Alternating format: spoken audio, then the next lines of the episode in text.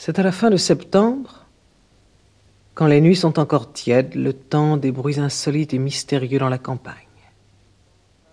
Les grues émigrantes passent dans des régions où en plein jour l'œil les distingue à peine. La nuit on les entend seulement. Et ces voix rauques et gémissantes, perdues dans les nuages, semblent l'appel et l'adieu d'âmes tourmentées qui s'efforcent de trouver le chemin du ciel. Que de cris, que de reproches, que de remontrances, que de malédictions sauvages ou de questions inquiètes sont échangées dans une langue inconnue entre ces pèlerins ailés. Georges Sand, 1804-1876. La musique est le chant le plus vaste et le plus libre qui soit ouvert à l'imagination. Et bien plus que le peintre, le musicien crée pour les autres des effets opposés à ceux qu'il a créés pour lui. Vous connaissez très bien les notes, la musique. Maintenant, voulez-vous oublier les notes et parler? Comme vous parliez Il faut chanter maintenant. De la musique avant toute chose, cinquième et dernier épisode de la vie singulière d'une auteure majuscule. Par Delphine Saltel et Anne Pérez. Que je voudrais parfois avoir 15 ans, un maître intelligent et toute ma vie à moi seule. Je donnerais mon état tout entier à la musique. Et c'est dans cette langue-là, la plus parfaite de toutes, que je voudrais exprimer mes sentiments et mes émotions je voudrais faire les paroles et la musique en même temps. Mais c'est un rêve, comme celui qu'on ferait d'une île enchantée au moment où la mer va vous avaler à tout jamais.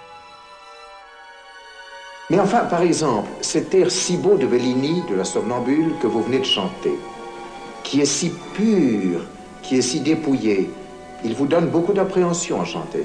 Vous pouvez les expliquer mieux que moi. Mais c'est cela justement que vous avez fait si merveilleusement, c'est de rendre ce caractère éthéré, ce caractère irréel, voyez-vous.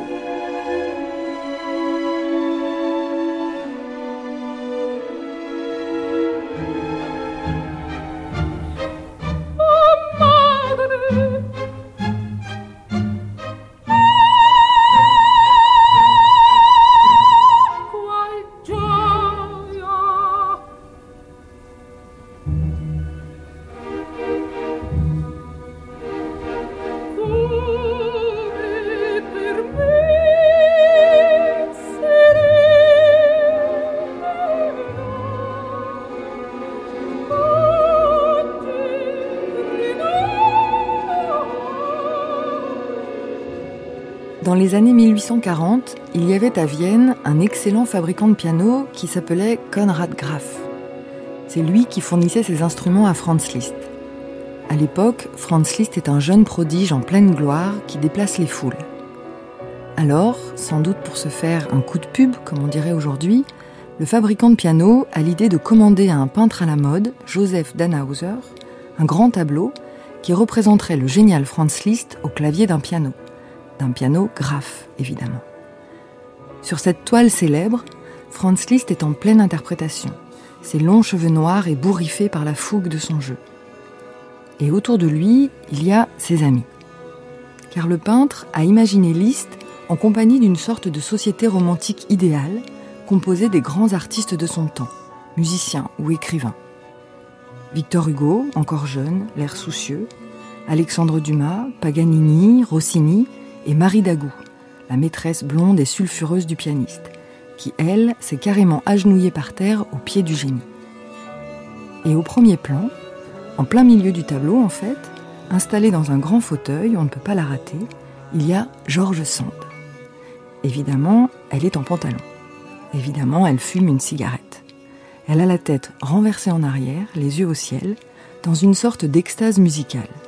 Elle tient même la main d'Alexandre Dumas comme si elle allait tomber dans les pommes. Chez George Sand, cette hypersensibilité à la musique n'est pas une posture romantique. Quand elle raconte et réécrit sa vie, c'est l'histoire d'une femme qui aurait pu, qui aurait dû être musicienne. Elle est en tout cas une oreille intelligente, ouverte à toutes les formes sonores, de la voix chevrotante de sa grand-mère à la musique symphonique, en passant par les airs populaires berrichons, le son des cloches, du rossignol, et le piano de Frédéric Chopin. Toute son œuvre illustre et défend une manière moderne et libre d'être à l'écoute.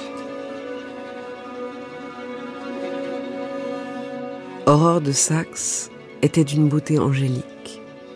Elle avait une intelligence supérieure, une instruction solide, à la hauteur des esprits les plus éclairés de son temps. Et cette intelligence fut cultivée et développée encore par le commerce la conversation et l'entourage de sa mère. Elle avait en outre une voix magnifique, et je n'ai jamais connu de meilleure musicienne. Je l'ai entendue cent fois dans sa vieillesse chanter des airs de vieux maîtres italiens, dont elle avait fait depuis sa nourriture la plus substantielle.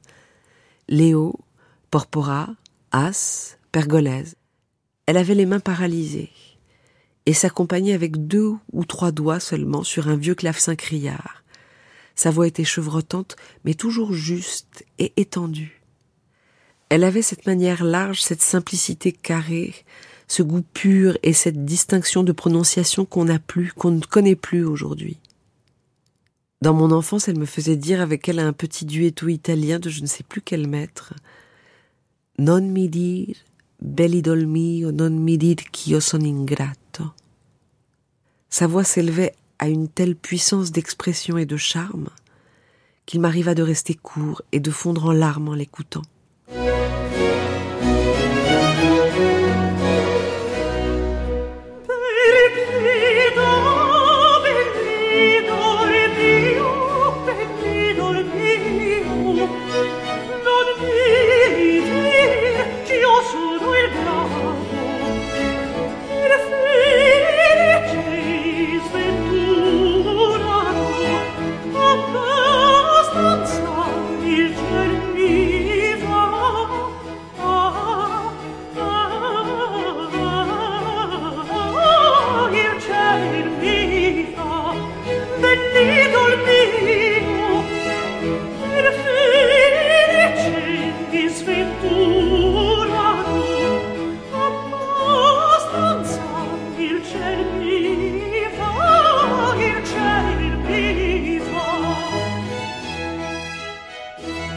Le lecteur qui ouvre Histoire de ma vie commence par être euh, très surpris, voire décontenancé. Olivier Barra. Puisque euh, Histoire de ma vie ne commence pas avec la naissance de la future George Sand, mais commence avec l'histoire des ancêtres. Et dès cette euh, première partie d'Histoire de ma vie, dès ce début, avant l'existence de George Sand, la musique est présente, la revendication d'un héritage familial, d'un héritage culturel du XVIIIe siècle, du siècle de Lumière, également l'opéra italien comme Paisiello. Hein, ce sont des noms euh, qui apparaissent euh, à ce moment-là sous la plume de Georges Sand dans Histoire de ma vie. Et on voit donc comment elle, Georges Sand, par cet héritage, est une sorte de passeuse entre la musique des Lumières et puis ensuite la musique romantique puisque dans la suite d'Histoire de ma vie, il sera question de Liszt euh, et, évidemment de Chopin. Sa grand-mère jouait... Daniel Arsan. Je crois que c'était du clavecin ou de l'épinette, et lui jouait des passages de Mozart, des passages de Gluck et de bien d'autres musiciens. Donc elle avait une formation de la musique du 18e extrêmement puissante et extrêmement subtile, parce qu'elle connaissait l'œuvre de Hind, dont elle fera d'ailleurs un des personnages centraux du livre euh, de Consuelo. C'est la musique euh, qu'on dit aujourd'hui baroque, mais qui déjà, au début, dans le premier quart du 19e, qui était oublié. On jouait quasiment pas Bach. Il y avait Mozart qui continuait, mais Gluck était oublié, Haydn était oublié. Enfin, il y avait énormément de musiciens qui aujourd'hui, pour nous, euh, font partie euh, de l'Olympe musical, mais qui étaient déjà oubliés.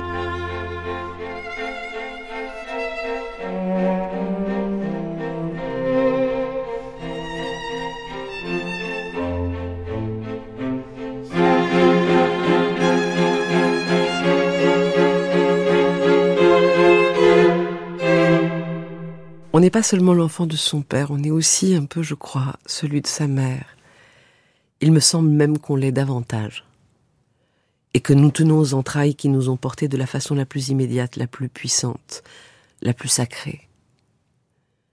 Or, si mon père était l'arrière-petit-fils d'Auguste II, roi de Pologne, et si de ce côté je me trouve d'une manière illégitime, mais fort réelle, proche parente de Charles X et de Louis XVIII, il n'en est pas moins vrai que je tiens au peuple par le sang d'une manière tout aussi intime et directe. Ma mère était une pauvre enfant du vieux pavé de Paris. Son père, Antoine de Laborde, était maître pommier et maître oiselier, c'est-à-dire qu'il vendit des serins et des chardonnerets sur le quai aux oiseaux. Le parrain de ma mère avait, il est vrai, un nom illustre dans la partie des oiseaux. Il s'appelait Barra. Et ce nom se lit encore au boulevard du Temple, au-dessus d'un édifice de cage de toute dimension, où siffle toujours joyeusement une foule de volatiles, que je regarde comme autant de parrains et de marraines, mystérieux patrons. La sympathie des oiseaux m'est si bien acquise que mes amis en ont été souvent frappés comme d'un fait prodigieux. Je tiens ce don de ma mère, qu'il avait encore plus que moi, et qui marchait toujours dans notre jardin accompagné de pierrots effrontés, de fauvettes agiles et de pinsons babillards, vivant sur les arbres en pleine liberté, mais venant becter avec confiance les mains qui les avaient nourris. Je gagerais bien qu'elle tenait cette influence de son père, et que celui-ci ne s'était point fait oiselier par un simple hasard de situation, mais par une tendance naturelle à se rapprocher des êtres avec lesquels l'instinct l'avait mis en relation. J'espère qu'on ne me contestera pas trop mon savoir-faire et mon savoir-vivre avec les bipèdes emplumés, qui jouaient peut-être un rôle fatal dans mes existences antérieures. La musique populaire euh, serait évoquée à partir du moment où on entre véritablement dans les premières années de l'existence de la petite Aurore, et à partir du moment où est convoquée la figure de la mère, la figure maternelle, Sophie Victoire, qui ne vient pas du tout d'un milieu aristocratique, euh, qui vient d'un milieu populaire, milieu d'artisans parisiens euh, oiseleurs, et à travers la figure euh, maternelle est introduite dans l'autobiographie euh, cette musique populaire, c'est-à-dire cette musique non savante, cette musique non écrite, cette musique jouée ou chantée par des personnes qui ne savent pas la musique, mais qui sont dotées d'un instinct musical, d'une intuition musicale et d'une mémoire. Tout cela passe en particulier, et cela fait partie des tout premiers souvenirs de la future George Sand, donc de l'enfant Aurore, cela passe par la voix euh, chantante de la mère, tout cela passe par les comptines, tout cela passe par les chansons. Pour moi répondit le coucou, je suis mais. Pour moi répondit le coucou,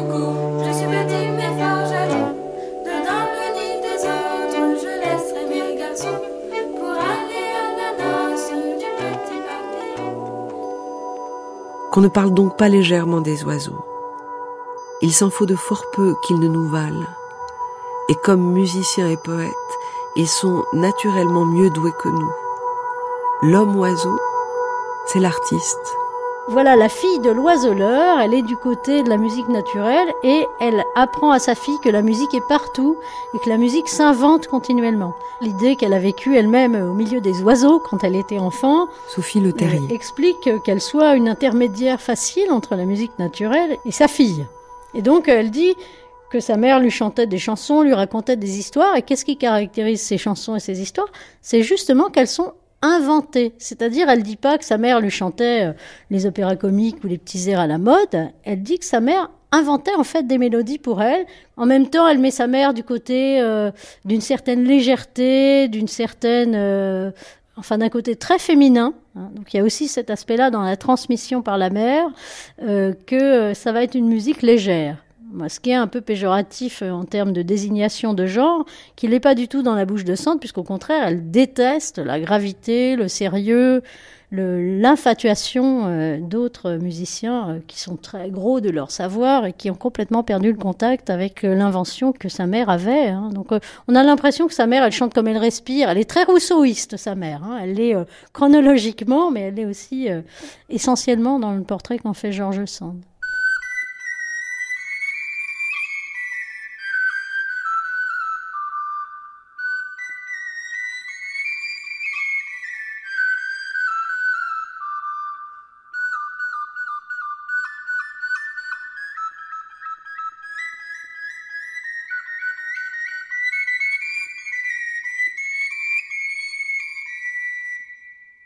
Je trouvais un soulagement extrême à improviser en prose ou en vers blanc des récitatifs ou des fragments de mélodies lyriques, et il me semblait que le chant eût été ma véritable manière d'exprimer mes sentiments et mes émotions.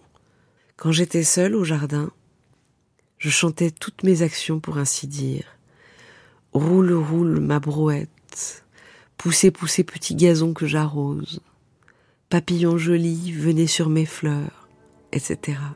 Et quand j'avais du chagrin, quand je pensais à ma petite mère absente, c'était des complaintes en mineur qui ne finissaient pas et qui endormaient peu à peu ma mélancolie, ou qui provoquaient des larmes dont j'étais soulagée. Ma mère, m'entends-tu? Je pleure et je soupire.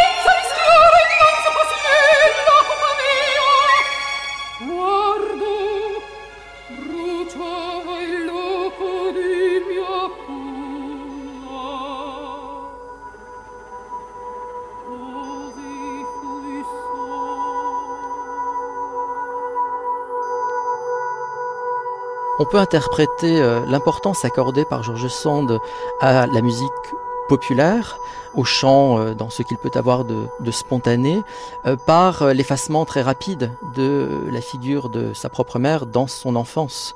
Et cet effacement est, mis en scène de façon assez, pathétique et voire tragique à l'intérieur d'Histoire de ma vie. Il faut rappeler que Georges Sand, ou Aurore, est le fruit d'une mésalliance entre donc son père Maurice Dupin de Franqueuil, qui est donc d'ascendance euh, aristocratique, même si dans, cette ascendance il y a euh, de nombreux enfants naturels et de nombreuses mésalliances, mais il est un descendant du maréchal de Saxe, par ce biais parent euh, des rois de Pologne. Donc le père s'est uni avec cette fille d'oiseleur parisien qui avait son une certaine mauvaise réputation auprès notamment de la grand-mère de Georges Sand le père de Georges Sand euh, meurt prématurément d'un accident de, cheval lorsque la, petite Aurore a, 4 ans. Et c'est la, grand-mère qui va ensuite être véritablement la mère de substitution de Georges Sand qui, d'une certaine manière, va être en deuil de cette ascendance populaire et de cette mère euh, dont elle essaye de recueillir pieusement euh, les quelques souvenirs de présence pendant les premières années d'enfance. Et cette présence passe en grande partie par ce contact auditif et par ces souvenirs euh, de la voix de la mère, souvenirs troués, euh, souvenirs extrêmement euh, fragiles, qu'elle essaye finalement de figer dans le texte d'Histoire de ma vie. Évidemment, cette trace est très émouvante à lire, puisque l'on sait comment finalement cette mère ensuite s'efface en quelque sorte de, l'existence de l'enfant, Aurore, et ensuite de, l'adolescente. Hein élevé à Nohant euh, par cette grand-mère d'origine aristocratique. Un souvenir qui date de mes quatre premières années est celui de ma première émotion musicale. Ma mère avait été voir quelqu'un dans un village près de Paris, je ne sais lequel. L'appartement était très élevé et de la fenêtre, étant trop petite pour voir le fond de la rue, je ne distinguais que le fait des maisons environnantes et beaucoup d'étendues du ciel. Nous passâmes là une partie de la journée, mais je ne fis attention à rien, tant j'étais préoccupée du son d'un flageolet qui joua tout le temps une foule d'airs qui me parurent admirables.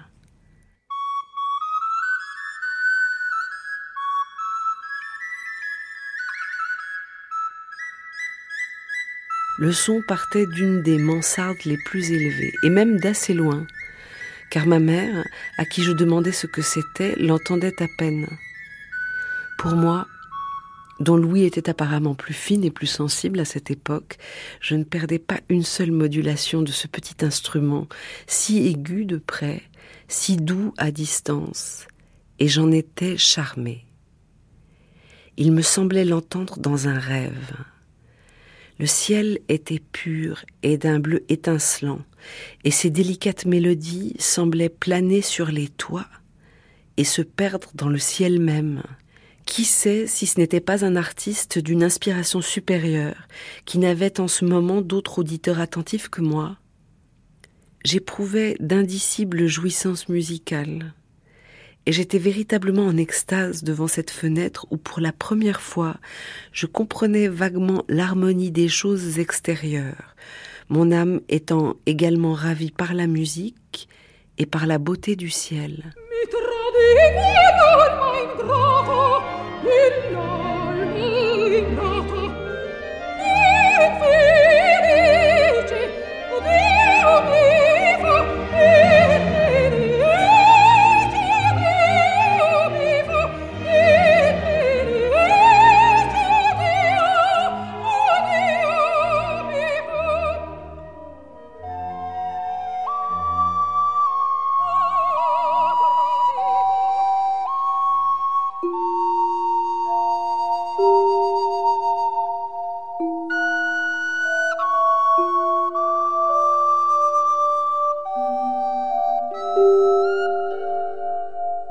C'est très intéressant de voir comment le sujet se reconstitue donc après coup dans l'autobiographie par euh, des souvenirs euh, auditifs euh, qui correspondent à la prise de conscience du corps, de l'autonomie du corps, de la vie corporelle et du contact entre le corps et le monde extérieur. Le premier souvenir musical est lié à l'espace céleste, lié à l'espace ouvert et libre, donc lié à la liberté, et ouvre un champ de méditation, de réflexion, puisque finalement ce que découvre l'enfant, en tout cas selon les, souvenirs reconstitués, c'est ce qu'offre la musique, c'est-à-dire la possibilité, grâce à l'écoute, de se replier sur soi-même et euh, d'explorer tout un univers intérieur de songes, euh, d'imagination, euh, de rêverie.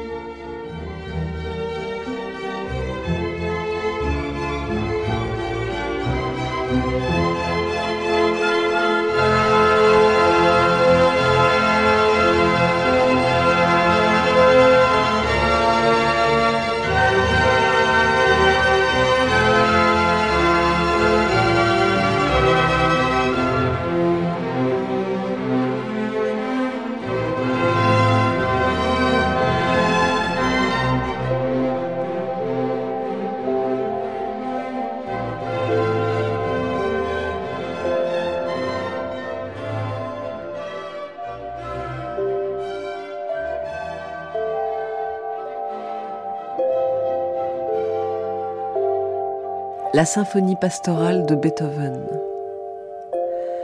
Voici la vision que j'ai eue pendant la grande symphonie de Beethoven. D'abord, j'ai vu une plaine immense, absolument vide et sans accident. C'était une bruyère, je crois. Un sol aride, sans troupeau et sans hommes. J'étais couché par terre et brisé de fatigue. J'essayais d'abord, mais en vain, de me lever. Mais peu à peu, je me mis sur mes genoux, puis je me trouvais debout et la face levée vers le ciel. Le ciel était sombre au-dessus de ma tête. Il y avait de la brume partout. Seulement, j'apercevais au loin des lueurs jaunes qui passaient de temps en temps et qui, chaque fois, devenaient plus vives et plus larges.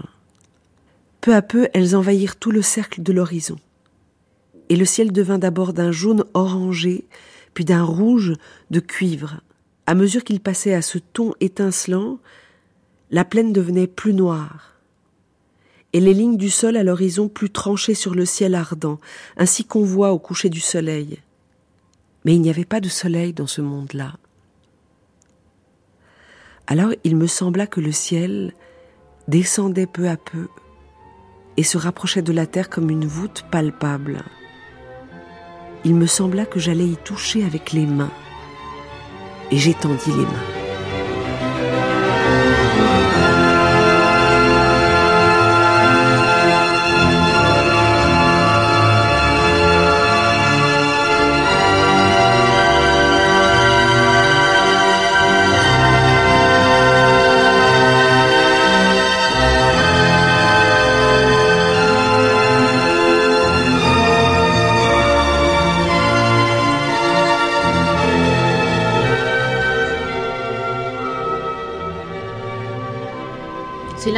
C'est l'instinct, le premier instinct que tu portes tout de suite sur ça. Sur ça, puis après tu travailles les détails.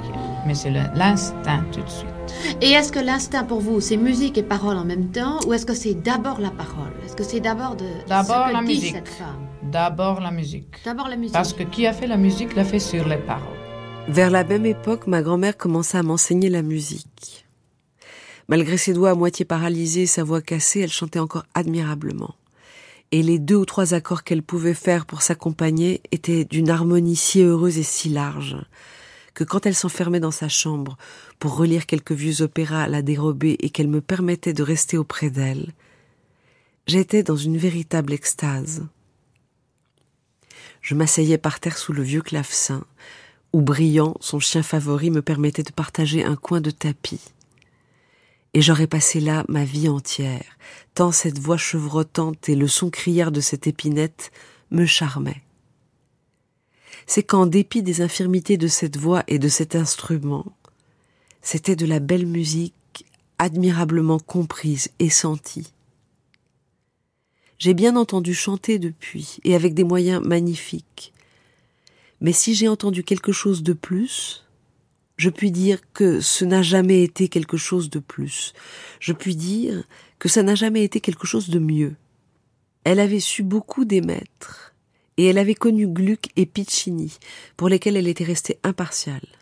Elle savait encore par cœur des fragments de Léo, de Haas et de Durante que je n'ai jamais entendu chanter qu'à elle, et que je ne saurais même désigner, mais que je reconnaîtrais si je les entendais de nouveau.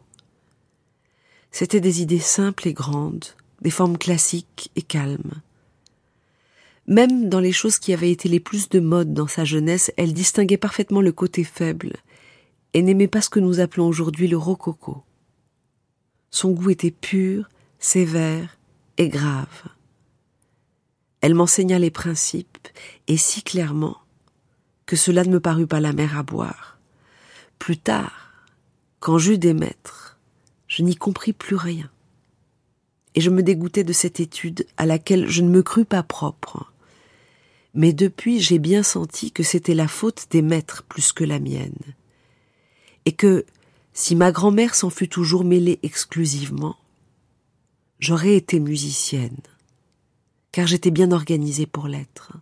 Il n'y a pas cette objectivation, cette analyse de la qualité musicale, mais il y a vraiment l'empathie musicale. Donc elle est vraiment à la recherche d'une émotion musicale bouleversante et elle la recherche y compris dans l'aspect le plus physique puisque elle se met, elle dit qu'elle se met sous le piano euh, à côté du chien, vraiment pour sentir les ondes en quelque sorte. Bon, elle le dit pas en termes scientifiques.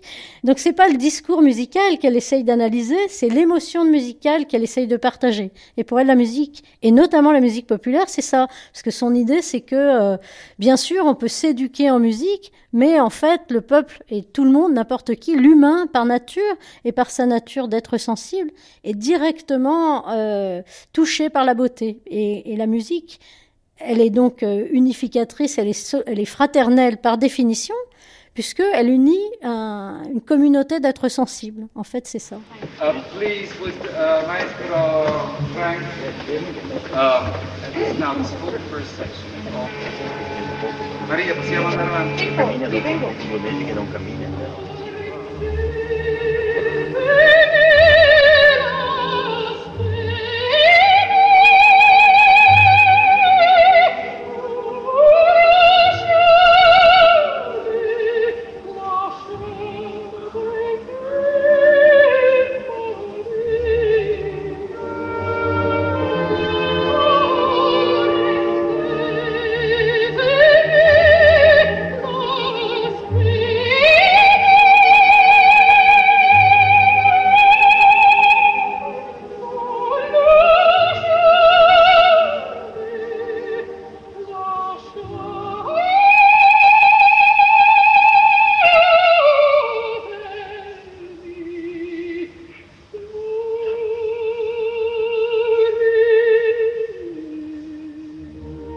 Cet héritage euh, est constamment marqué euh, par euh, les goûts de la grand-mère de George Sand et par des goûts qui semblent être surtout influencés chez cette grand-mère par les écrits musicaux de Jean-Jacques Rousseau, ou parce que Jean-Jacques Rousseau peut aussi écrire dans La Nouvelle Héloïse, aussi dans ses confessions, par ce qu'il a pu lui-même composer, on pense au, au devin du village.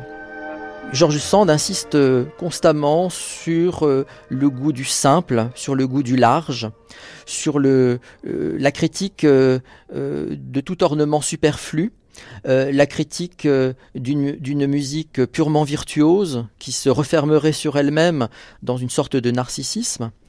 Et puis revient également la critique peut-être du goût d'une certaine caste, d'une musique réservée à une caste, fondée sur des normes et sur des conventions que cette caste maîtriserait et, pourrait comprendre, donc une musique de l'entre-soi, notamment euh, dans les pratiques de l'improvisation sur les da capo, donc dans la musique dite baroque aujourd'hui.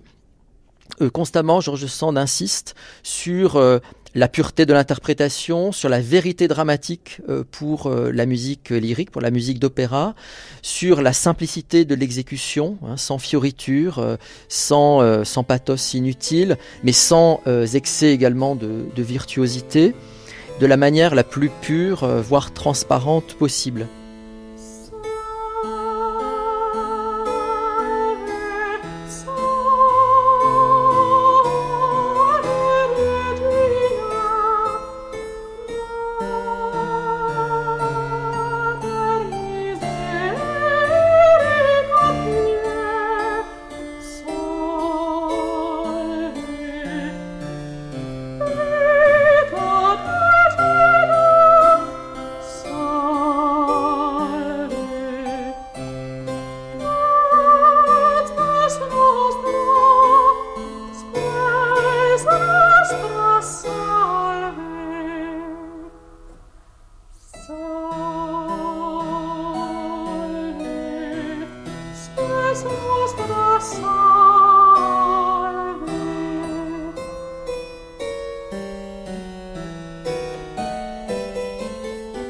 Georges Sand va donner la preuve d'une certaine manière de, l'assimilation de ce bon goût musical donné par la grand-mère lorsque au-delà des souvenirs de, l'enfance, donc un petit peu plus loin dans l'histoire de ma vie, elle rapporte euh, sa découverte de la vie à Paris, sa découverte de, la vie parisienne, des théâtres parisiens, euh, qu'elle n'avait pas du tout rencontré dans son enfance à la campagne, et euh, en particulier lorsqu'elle découvre le théâtre italien de Paris, et lorsqu'elle entend pour la première fois les grandes cantatrices de ce théâtre italien, en particulier, elle rapporte euh, parmi ses premiers souvenirs le souvenir d'Angelica Catalani, qui était une grande, une grande interprète de l'opéra italien installée à Paris et d'ailleurs directrice du théâtre italien autour des années 1820.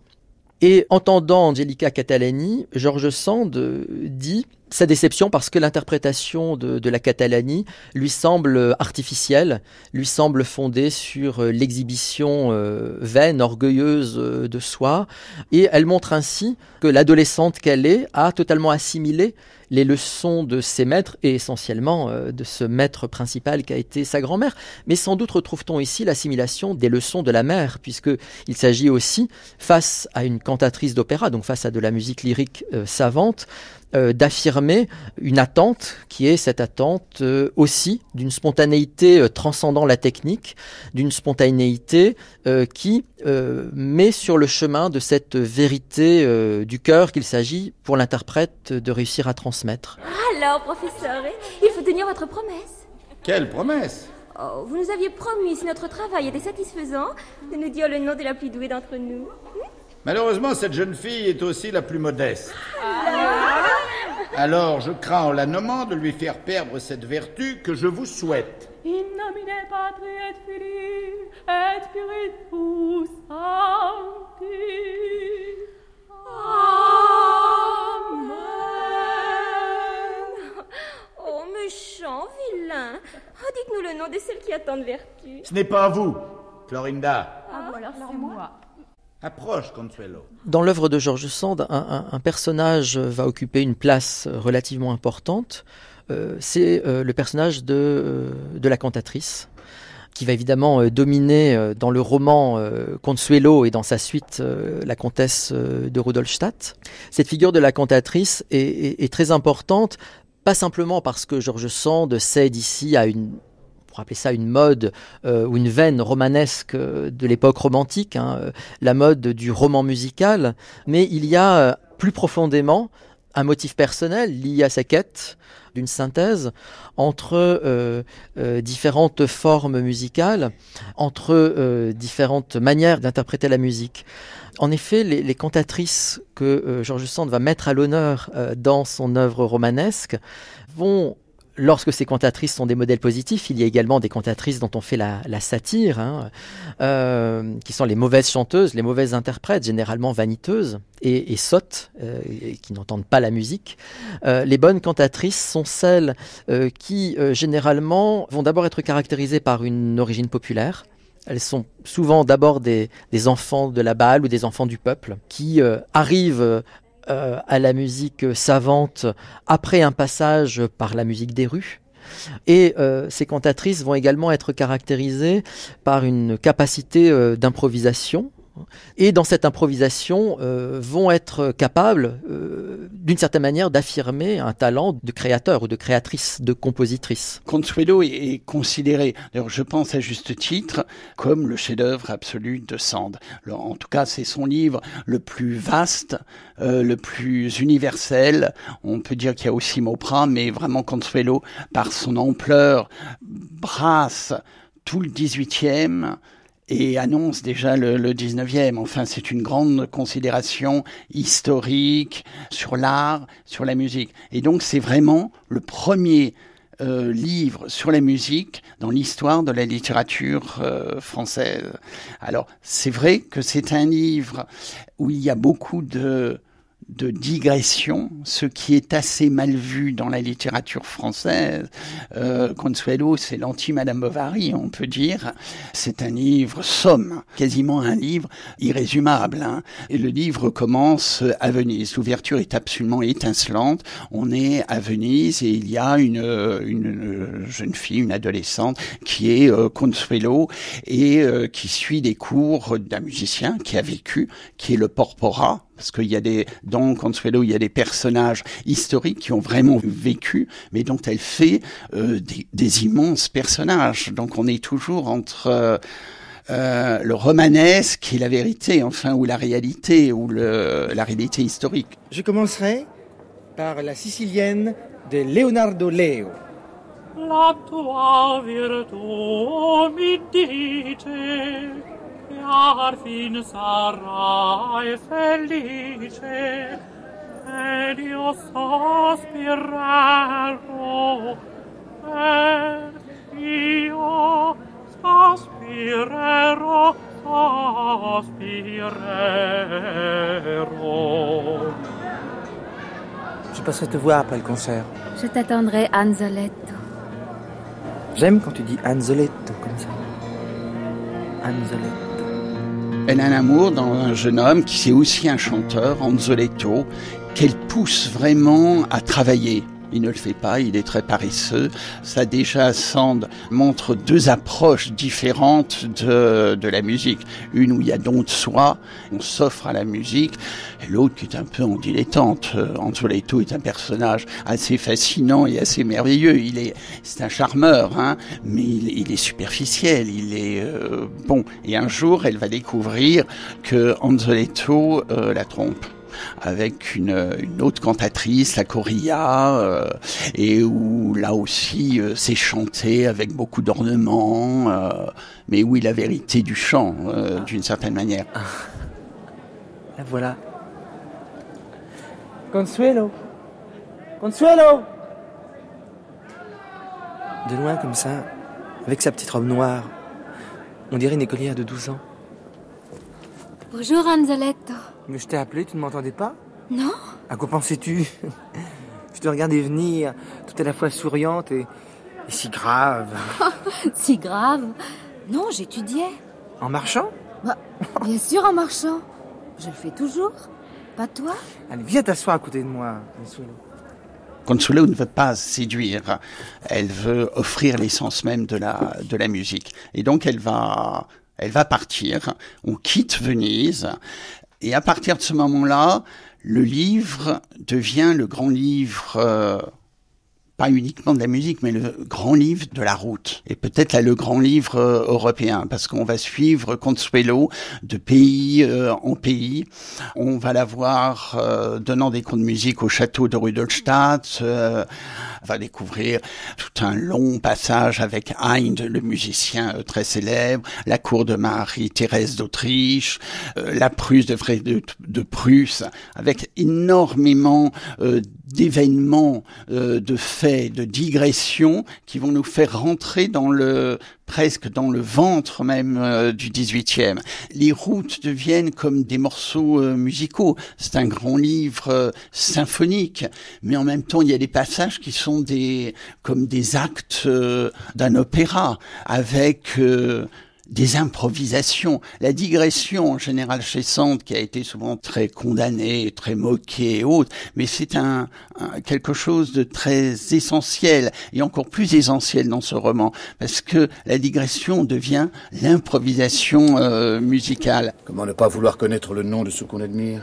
Comte Giustiniani, vous êtes grand amateur de musique, mais vous êtes surtout le propriétaire du théâtre San Samuel.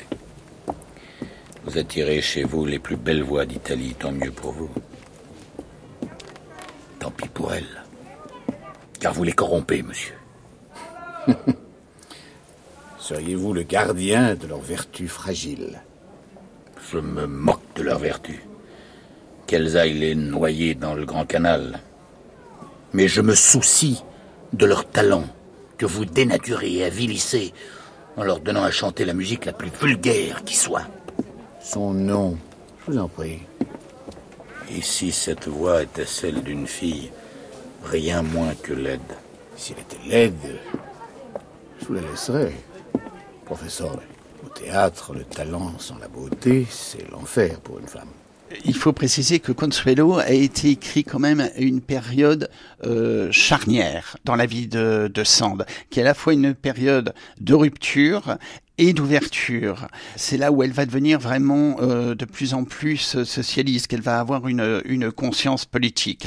Et puis, sur le plan musical, il y a quand même Pauline Viardot, euh, qui ne, ne s'appelait pas encore euh, Pauline Viardot, mais Pauline Garcia, et qui était euh, la sœur de la Malibran, qui a été la calasse du 19e siècle, hein, qui était la cantatrice la plus célèbre, qui était un mythe. Et elle rencontre euh, Pauline, qui, au contraire de sa sœur, a un physique ingrat, comme sera Consuelo, mais qui a une voix sublime, comme celle de Consuelo. Alors, euh, elle était mezzo, Pauline, et une amitié très très vite s'est euh, est née entre elles deux, euh, s'est forgée. Lettre à Pauline Viardot, Nohant, 5 mars 1849. Chère fille mignonne, si j'ai la force d'aller à Paris, je n'irai que pour vous entendre à l'opéra dans cette belle musique. Car je suis terriblement privée depuis un an. Je suis forcée de me faire de la musique à moi-même, ce qui n'est pas gai du tout. Quand on ne peut entendre avec rien, ni avec un gosier, ni avec des doigts, ce que l'on voit écrit, ce que l'on sent et ce que l'on comprend.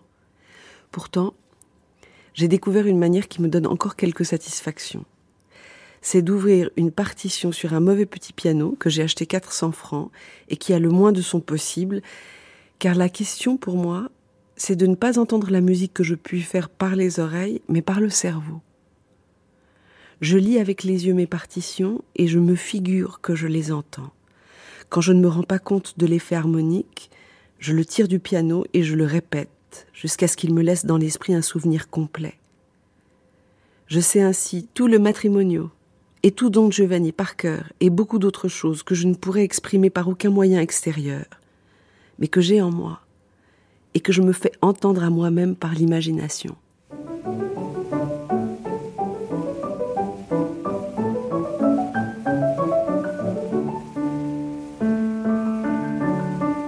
Pauline Viardot, quand la rencontre, euh, commence un tout petit peu à être connue, mais très vite elle va devenir, euh, elle va devenir célèbre parce que les gens vont reconnaître quand même la beauté de sa voix et ça va être une des cantatrices euh, les plus respectées, les plus admirées du 19e siècle. Au contraire d'Amalie Brand, qui était une très belle femme, Pauline Viardot avait un physique un peu ingrat Mais ça ne déplaisait pas vraiment à Sand parce que Sand aussi ne se considérait pas belle. Donc il y avait sans doute chez Pauline Viardot ce que va exalter Sand dans son roman, c'est-à-dire espèce de, de côté ingrat dans le physique qui est totalement transfigurée par la musique quand elle se met à chanter. Elle incarnait tellement la musique, ou la musique s'incarnait en elle.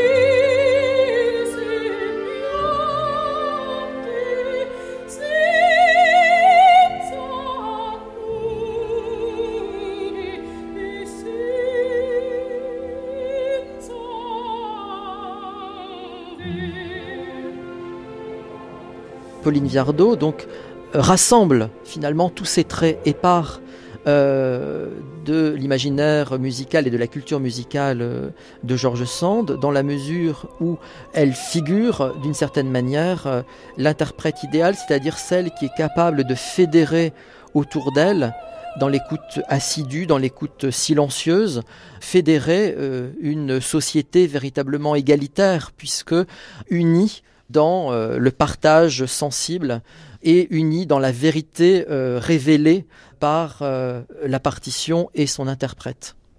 Et ce qui est assez intéressant, c'est de voir comment Georges Sand va insister sur le lien qu'elle établit entre musique et fraternité. en particulier, elle insiste sur le fait que pour elle, l'orchestre beethovenien, une symphonie beethovenienne, c'est une figuration de la République. Elle dit cela dans une, des lettres d'un voyageur euh, qu'elle dédie à, Franz Liszt. Elle insiste sur la solitude de l'écrivain opposée au sens de la collectivité propre aux musiciens, euh, qu'il joue euh, dans une formation de chambre ou qu'il joue dans une formation orchestrale pour une œuvre, une œuvre symphonique.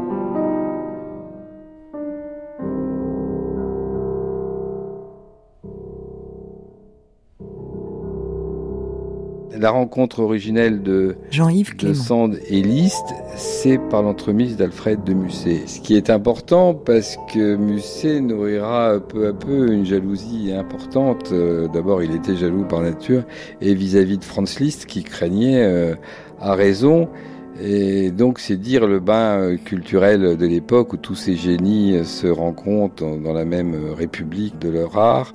Alors donc c'est un contexte, je dirais, poétique, culturel et salonnard, on dirait, euh, général, qui réunit tout, ce monde, et Liszt et, Sand. euh, politique, religieux, tout ce qu'on veut aussi en même temps. Mais j'ai l'impression que euh, dans, dans, ces romantiques-là, tout est tellement mêlé et finalement le monde est une seule et, et même chose qu'on le voit d'un point de vue spirituel ou d'un point de vue politique, puisqu'il faut rappeler que le premier socialisme est d'origine euh, romantique en fait avec euh, avec Saint-Simon comme il perdurera après avec Leroux même avec Proudhon pourquoi pas les libertaires sont aussi nés au milieu du 19e siècle c'est une espèce d'âge d'or de l'humanité que auquel tous ces gens aspirent un humanisme comme ça triomphant une égalité et donc quelque chose d'un premier socialisme pur pour employer ce mot comme quand même qui naît à cette époque auquel ils sont très sensibles.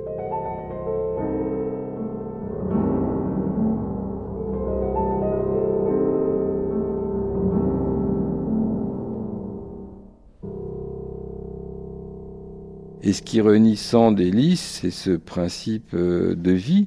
L'œuvre et la vie sont faits de la même chose, sont la même chose et vont ensemble.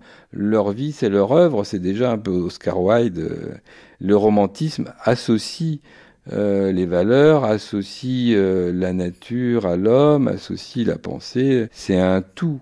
Il s'empare de tout, Liszt.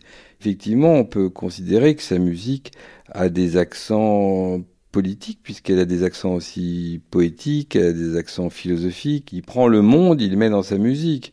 Il fera pas d'opéra, il laissera ça à son ami Wagner, parce que lui, son théâtre, c'est l'univers, c'est le cosmos, c'est les penseurs, euh, qui vont nourrir aussi ses poèmes symphoniques. Donc dedans, et dans tout ça, il y a des idéaux, il y a des pensées qu'on véhicule, effectivement, des pensées très humanistes et puis philanthropiques. Je suis allé chercher un abri dans le coin le plus reculé du Berry, cette prosaïque province, si divinement poétisée par George Sand. Là, sous le toit de notre illustre ami, j'ai vécu trois mois d'une vie pleine et sentie. Nos occupations et nos plaisirs, les voici. La lecture de quelques philosophes naïfs ou de quelques profonds poètes, la lettre d'un ami absent, de longues promenades sur les bords cachés de l'Indre, les cris joyeux des enfants qui venaient de surprendre un beau sphinx aux ailes diaphanes, ou quelques pauvres fauvettes, tombées du nid sur le gazon. C'est là tout? Oui, en vérité, tout. Ce n'est point par les surfaces, c'est par les profondeurs que se mesurent les joies de l'âme. Franz Liszt, Lettre d'un bachelier S musique? C'est une relation euh, fraternelle, je dirais, très complice, parce que c'est une relation euh, intellectuelle aussi.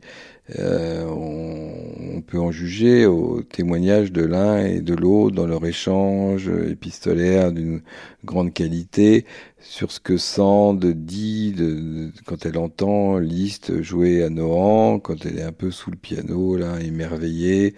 Et à un moment, Liszt, qui transcrivait à Nohant quand même des leaders de Schubert, il est venu deux fois, et il a transcrit aussi des symphonies, 5, 6, 7 peut-être de Beethoven, donc il a quand même travaillé. Et il y a tout un texte fascinant de Sand sur la sixième symphonie, la symphonie pastorale, de Beethoven que Liszt joue puisqu'il l'a transcrite avec ses deux seules mains et, et euh, on voit Marie Dagou euh, puis il y a aussi Erlkönig là le roi des zones de Schubert qui qui les fait délirer tout autant des œuvres quand même très fortes emblématiquement très oniriques et elle décrit Marie Dagou qui comme une apparition qui flotte peut-être qui dansait euh, sur la musique c'est un texte tout à fait halluciné et visionnaire qui le, leur ressemble et les et les rassemble donc il y a cette communauté d'esprit entre les deux, il y a une vraie... Ils emploient les mots amour, entre eux ils sont pas forcément très clairs, mais dans une même ferveur réelle. Ici, tout est rêve. Les nuits sont sublimes. Nous nous réunissons sur la terrasse et chacun poursuit tout haut ses chimères. Souvent, Franz se lève et va dans la maison, se mettre au piano. Hier soir, pendant qu'il jouait les mélodies les plus fantastiques de Schubert, Marie Dagou se promenait dans l'ombre autour de la terrasse. Elle était vêtue d'une robe pâle. Un grand voile blanc enveloppait sa tête et presque toute sa taille élancée. La lune se couchait derrière les grands tilleuls et dessinait dans l'air bleuâtre le spectre noir des sapins immobiles. Un calme profond régnait parmi les plantes. La brise était tombée, mourant épuisé sur les longues herbes. Nous étions tous assis sur le perron, l'oreille attentive aux phrases, tantôt charmantes, tantôt lugubres, d'Elkenig, engourdis comme toute la nature dans une morne béatitude. Nous ne pouvions détourner nos regards du cercle magnétique tracé devant nous par la muette Sibylle au voile blanc. Au bout de la terrasse, elle était à peine visible. Puis, elle se perdait tout à fait dans les sapins et reparaissait tout à coup dans les rayons de la lampe, comme une création spontanée de la flamme. Elle vint s'asseoir sur une branche flexible qui ne plia pas plus que si elle eût porté un fantôme. Alors, la musique cessa, comme si un lien mystérieux eût attaché la vie des sons à la vie de cette belle femme pâle qui semblait prête à s'envoler vers les régions de l'intarissable harmonie.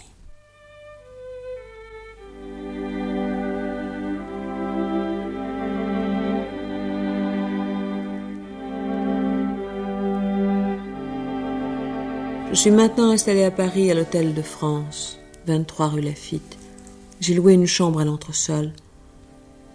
Franz Litz et Marie Dagou, qui sont arrivés depuis dix jours, occupent un appartement au premier étage. Nous partageons de plus un salon à frais communs. La pauvre Marie, qui ne se console pas de n'être plus reçue pour Saint-Germain, se donne beaucoup de mal pour prendre sa revanche dans le monde des artistes. Notre salon rassemble donc ce que Paris compte d'esprits libres et de cœurs affranchis. Henri Heine, Lamennais, Eugène Sue, Delacroix, Balzac, Hugo viennent souvent et l'autre soir, Franz nous a présenté un jeune musicien polonais que j'entendais pour la première fois, Frédéric Chopin. La date de la rencontre, c'est 1836. Et ça se passe euh, dans un salon éminemment euh, artistique et musical, puisque ça se passe chez Franz Liszt et Marie Dagou. Mais ça se passe aussi dans un milieu euh, éminemment scandaleux, puisque Marie Dagou, la belle comtesse Marie Dagou, qui est très belle jusqu'à la fin de sa vie, on le voit sur les photos, a quitté son mari, a quitté sa famille pour suivre ce fou extraordinaire qui était Franz Liszt. Jean-Yves Pat. Et Georges Sand, de son côté, elle, a quitté son mari, ils sont séparés euh, physiquement, puis ensuite ils le seront juridiquement. Euh, elle a eu des amants, euh, elle ne s'en est pas cachée. Elle s'est habillée en homme pour vivre plus librement. Elle a utilisé un nom d'homme pour pouvoir écrire, comme Marie Dagou d'ailleurs, hein, qui sera appelée Daniel Stern. Elle est clairement du côté de la liberté, du côté des femmes, avec cette grande difficulté au XIXe siècle qui consiste à, s'afficher en tant que femme. Alors voilà, elle rentre dans ce, dans ce salon, et là elle rencontre un être euh, extraordinaire, tout à fait à l'opposé de, Franz Liszt, et, euh, et, elle est immédiatement séduite par cet homme qui est encore très jeune, qui est au piano, et qui euh, séduit, qui qui domine, qui captive euh, les assistants, euh, non pas par euh, une fougue expansive comme Franz Liszt, mais au contraire par une intériorité, par un, mysticisme presque, par une musique qui, se, qui s'organise autour du silence, autour de l'introspection, tout à fait à l'opposé de celle de Franz Liszt. Et là, c'est un, choc. C'est un choc, il n'y a pas d'autre mot. Enfin, c'est comme quand la foudre vous tombe dessus, ça s'explique pas. luces de nuevo domani, o credo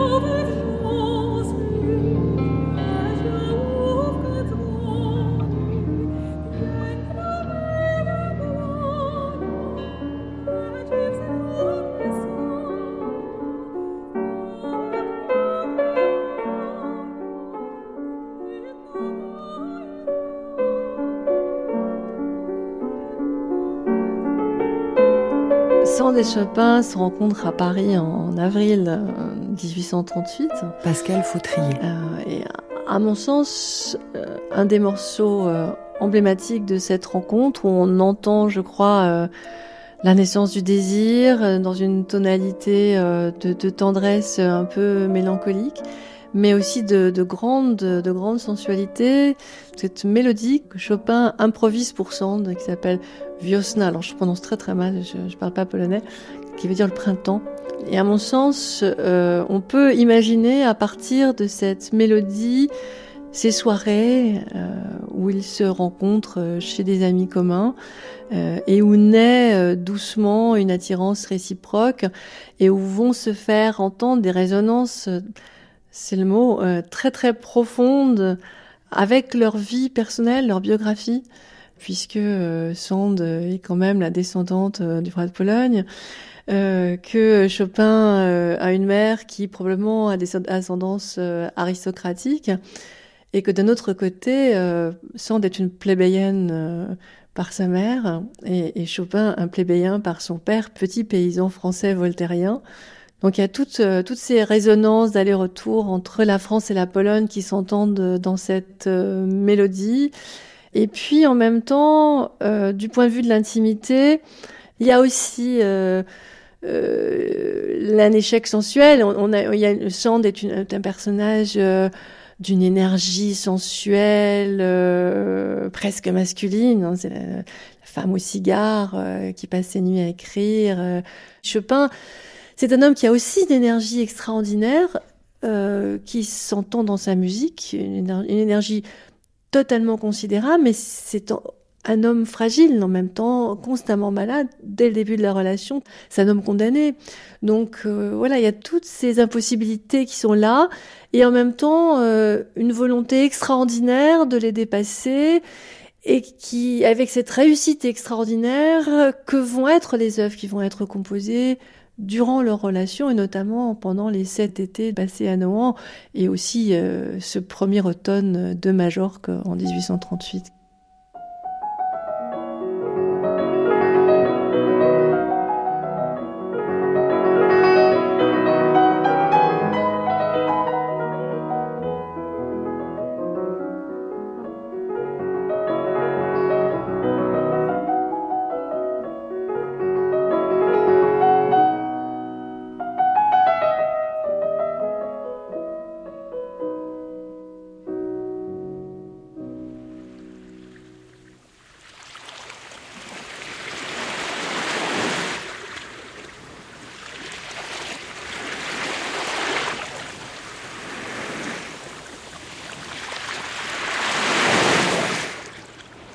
Lettre à Charlotte Marliani, Palma de Majorque, 14 décembre 1838. Ce qu'il y a de vraiment beau ici, c'est le pays, le ciel, les montagnes, et la bonne santé de Maurice et le radoucissement de Solange. Le bon Chopin n'est pas aussi brillant de santé. Après avoir très bien, trop bien peut-être, supporté les grandes fatigues du voyage, au bout de quelques jours, la force nerveuse qui le soutenait est tombée. Il a été extrêmement abattu et souffreteux. Mais il revient sur l'eau de jour en jour et bientôt, j'espère, il sera mieux qu'auparavant. Je le soigne comme mon enfant. C'est un ange de douceur et de bonté. Son piano lui manque beaucoup. Nous en avons enfin reçu des nouvelles aujourd'hui. Il est parti de Marseille et nous l'aurons peut-être dans une quinzaine. Mais mon Dieu, que la vie physique est rude, difficile et misérable ici. C'est au-delà de ce qu'on peut imaginer. On manque de tout, on ne trouve rien à louer, rien à acheter, il faut commander des matelas, acheter des draps, serviettes, casseroles, tout. Moi je m'en moque. Mais j'en ai un peu souffert, dans la crainte de voir mes enfants et Chopin en souffrir beaucoup. Heureusement mon ambulance va bien. Demain nous partons pour la Chartreuse de Valdemosa, la plus poétique résidence de la Terre.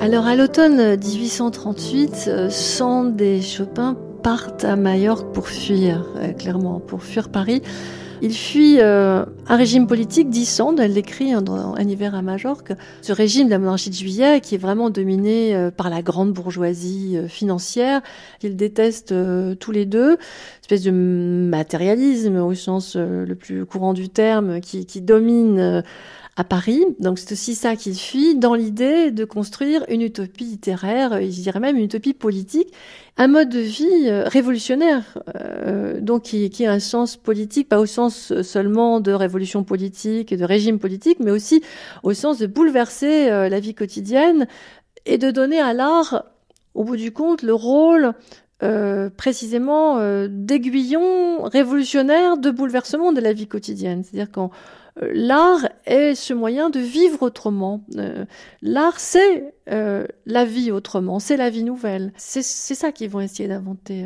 des majors. Ce que j'avais redouté, pas assez malheureusement, arriva. Il se démoralisa d'une manière complète. Supportant la souffrance avec assez de courage, il ne pouvait vaincre l'inquiétude de son imagination. Le cloître était pour lui plein de terreur et de fantômes, même quand il se portait bien. Il ne le disait pas et il me fallut le deviner. Au retour de mes explorations nocturnes dans les ruines avec mes enfants, je le trouvais à dix heures du soir, pâle, devant son piano, les yeux hagards et les cheveux comme dressés sur sa tête. Il lui fallait quelques instants pour nous reconnaître.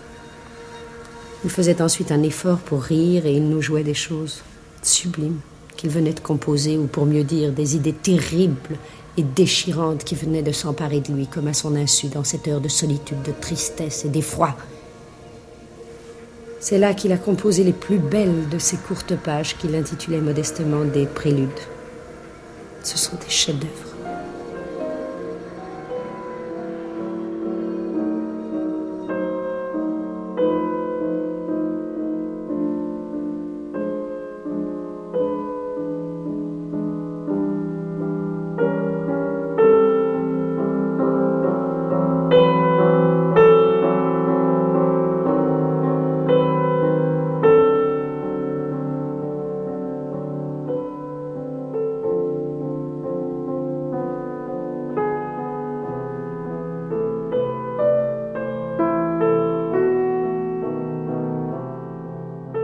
38-39, Chopin à 28-29 ans, c'est vraiment, il a déjà accompli une œuvre importante.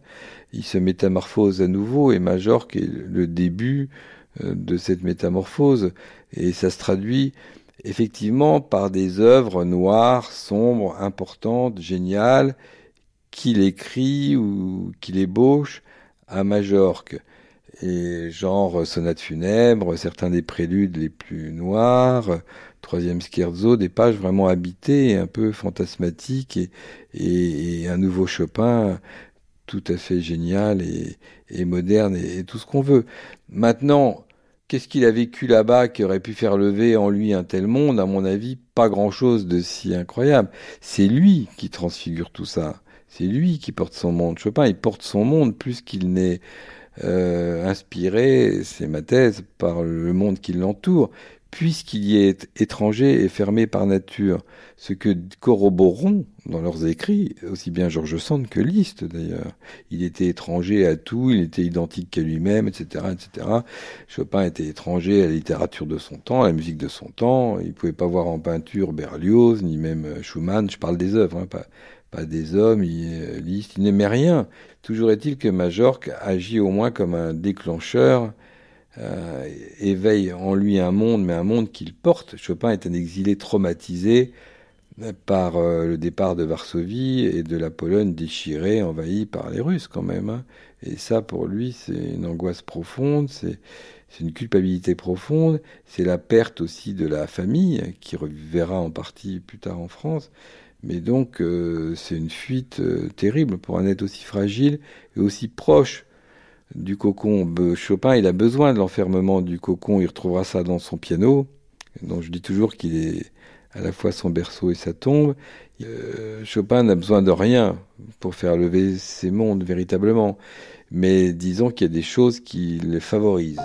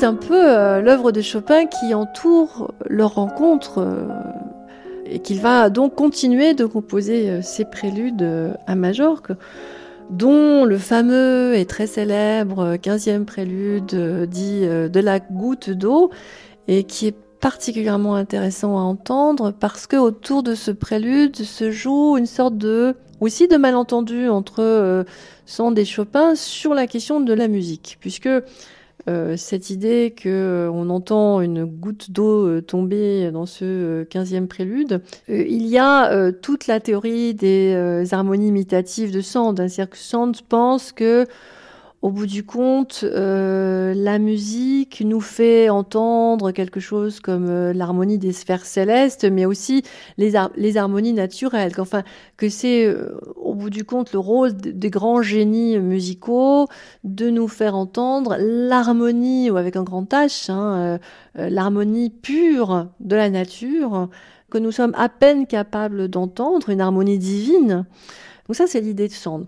Euh, Chopin euh, n'est pas du tout, du tout sur cette euh, longueur d'onde là, si j'ose dire. Alors, ce qui est intéressant, c'est de lire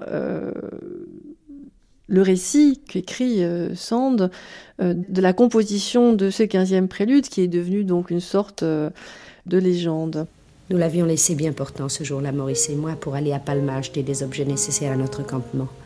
La pluie était venue, les torrents avaient débordé, nous avions fait trois lieues en six heures pour revenir au milieu de l'inondation. Et nous arrivions en pleine nuit sans chaussures, abandonnés par notre voiturier à travers des dangers inouïs. Nous nous hâtions en vue de l'inquiétude de notre malade. Elle avait été vive, en effet. Mais elle s'était comme figée en une sorte de désespérance tranquille. Et il jouait son admirable prélude en pleurant. En nous voyant entrer, il se leva en jetant un grand cri. Puis il nous dit d'un air égaré et d'un étrange Ah, je le savais bien que vous étiez mort.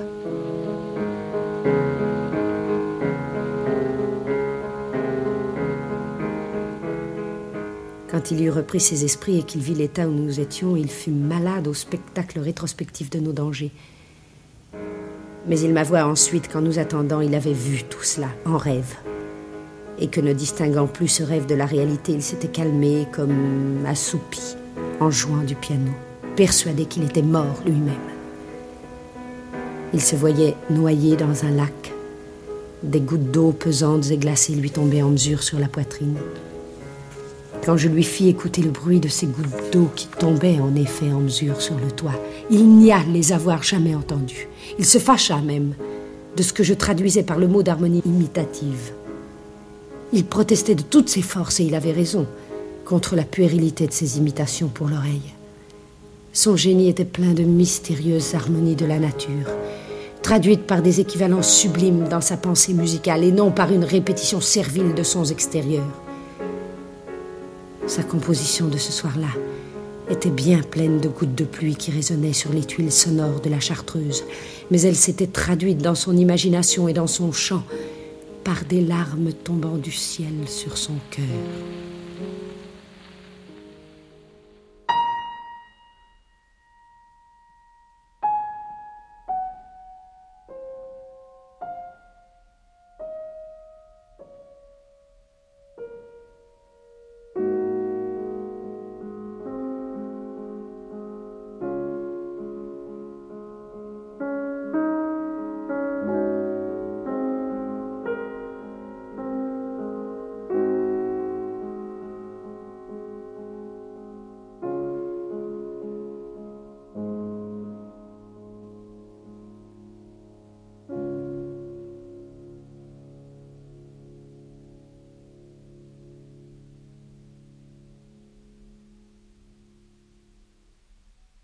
Elle dit qu'en fait, la musique de Chopin, qui est pourtant une musique d'art, est une euh, interprétation des sons de la nature, et que c'est aussi pour ça d'ailleurs que la musique écrite permet de renouer avec ce qui est commun aux humains, avec euh, leur sensibilité au son naturel. L'artiste est un médiateur, c'est pas lui qui invente, en fait la musique est déjà là, elle est déjà là dans la nature, Et euh, c'est intéressant parce que c'est aussi très lié avec un romantisme qui est pas tellement le romantisme français, mais plus le romantisme allemand. C'est-à-dire cette idée d'une espèce de métaphysique de la nature que l'art va, euh, va transmettre à travers des formes humaines. Aujourd'hui, un certain nombre de compositeurs contemporains qui utilisent comme un matériau de composition des sons naturels, que ce soit euh, les chants des oiseaux, le bruit du vent, euh, le bruit de la pluie. On peut le faire parce qu'on a des, outils de captation et de rediffusion de ces bruits, de montage de ces sons. Hein.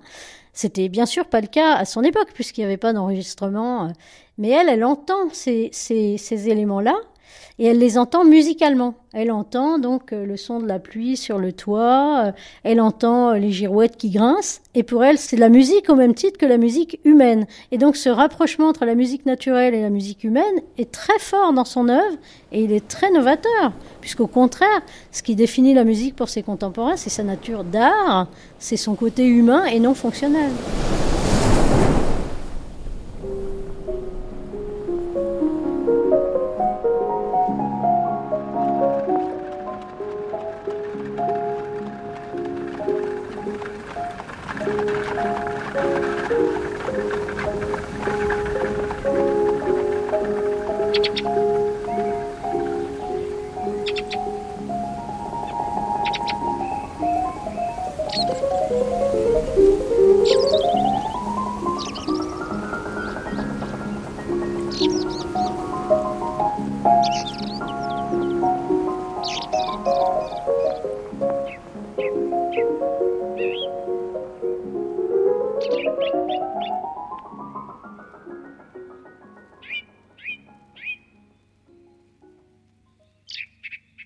Au retour de Majorque, euh, Frédéric Chopin est, malade, ils font une petite halte à Marseille, ils vont à Gênes, etc. Et là, Georges Sand a l'idée, certainement nourri l'idée depuis le début, d'emmener Frédéric Chopin dans son paradis. Son paradis, c'est Nohant. Nohant, c'est le lieu de l'apaisement, c'est la maison qui parle à son cœur, c'est la maison qui parle à son âme. Et donc, elle lui attribue des pouvoirs, et ces pouvoirs de régénération, elle les offre à Frédéric Chopin. Et cette maison, a quelque chose de particulier, elle ressemble, elle rappelle, il y a quelque chose qui filtre de la Pologne, qui revient. Euh, ce qu'on appelle dans le Berry les tétos, qui sont des arbres coupés, euh, comme sur les bords des chemins en Pologne, sont là. Euh, cette nature verte, exubérante, est là. Le bruissement des feuilles est là. Une maison de maître qui fait penser à celle qu'il a connue en allant chez tous ses amis dans, dans les régions de la Mazovie, c'est là. Euh, il y a son domestique polonais qui est là. Il y a la chanson de la langue polonaise dans la maison. Tout est là. il peut travailler à son aise. Il y a deux pianos les trois quarts du temps qui viennent de Paris, de la maison Pleyel. Il y a euh, les meilleurs amis qui sont là et qui viennent eux aussi soit se reposer, soit se régénérer, soit créer. Et puis il y a la liberté, la liberté de ton et de parole dont on n'a pas idée. À Paris, malgré tout, euh, même au square d'Orléans, dans cette espèce de phalanstère très bouillonnant, il y a toujours une convention. On est à Paris. À Nohant, les amis viennent et on rit, on parle, on chante et on, dit ce qu'on ne peut pas dire à Paris parce qu'il n'y a pas de censure. La maison de Nohant, ce petit coin du Berry, la Châteauroux, le Berry, c'est la, marmite, si vous voulez, une, une espèce de grosse marmite berrichonne noire sur le feu. C'est là où bouillonne tout ce qui va éclater à Paris.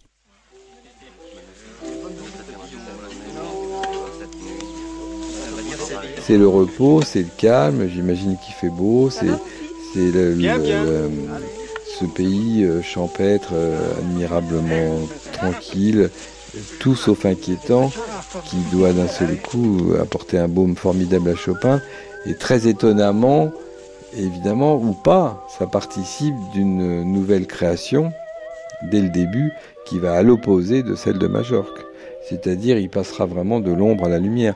Les premières pages de, de Chopin à Nohant sont parmi les plus ensoleillés, les rares vraiment ensoleillés qu'il nous laisse. Deuxième impromptu, nocturne en sol majeur. Euh, c'est vraiment tout de suite des musiques bien heureuses qui traduisent ce calme et même ce soleil qui devait euh, inonder le cœur et l'esprit de Chopin à Nohant au début. Et puis quand même, Il est chez Georges Sand, enfin, c'est un charme inouï, elle doit être d'une attention euh, de tous les instants. Euh. Il me manque autant que je lui manque. J'ai besoin de veiller sur lui autant qu'il a besoin de mes soins. Sa figure me manque, sa voix, son piano, sa petite tristesse, et jusqu'au bruit déchirant de sa toux me manque. Pauvre ange. Moi, je ne lui manquerai jamais, sois-en sûr, et ma vie lui est consacrée pour toujours.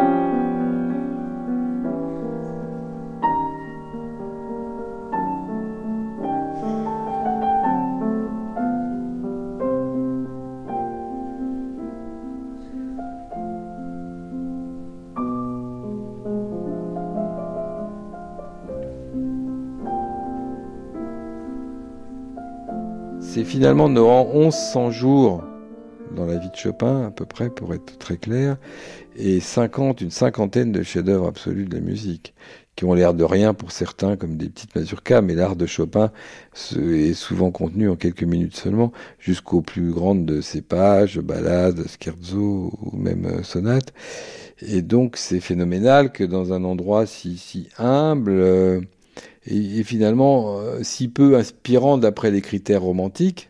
C'est une campagne plate, tranquille, euh, champêtre, euh, charmante, mais pour autant, c'est pas la forêt noire, je voulais dire, de Brahms, c'est pas les légendes d'Allemagne, c'est pas ce romantisme agité, c'est le contraire. Mais l'intérêt pour Chopin, c'est que ça fait écho sans doute à sa campagne de Mazovie qui est assez proche. Donc il est en univers familier. Donc Nohant, c'est la paix des champs et ça se traduit effectivement dans des œuvres très sereines.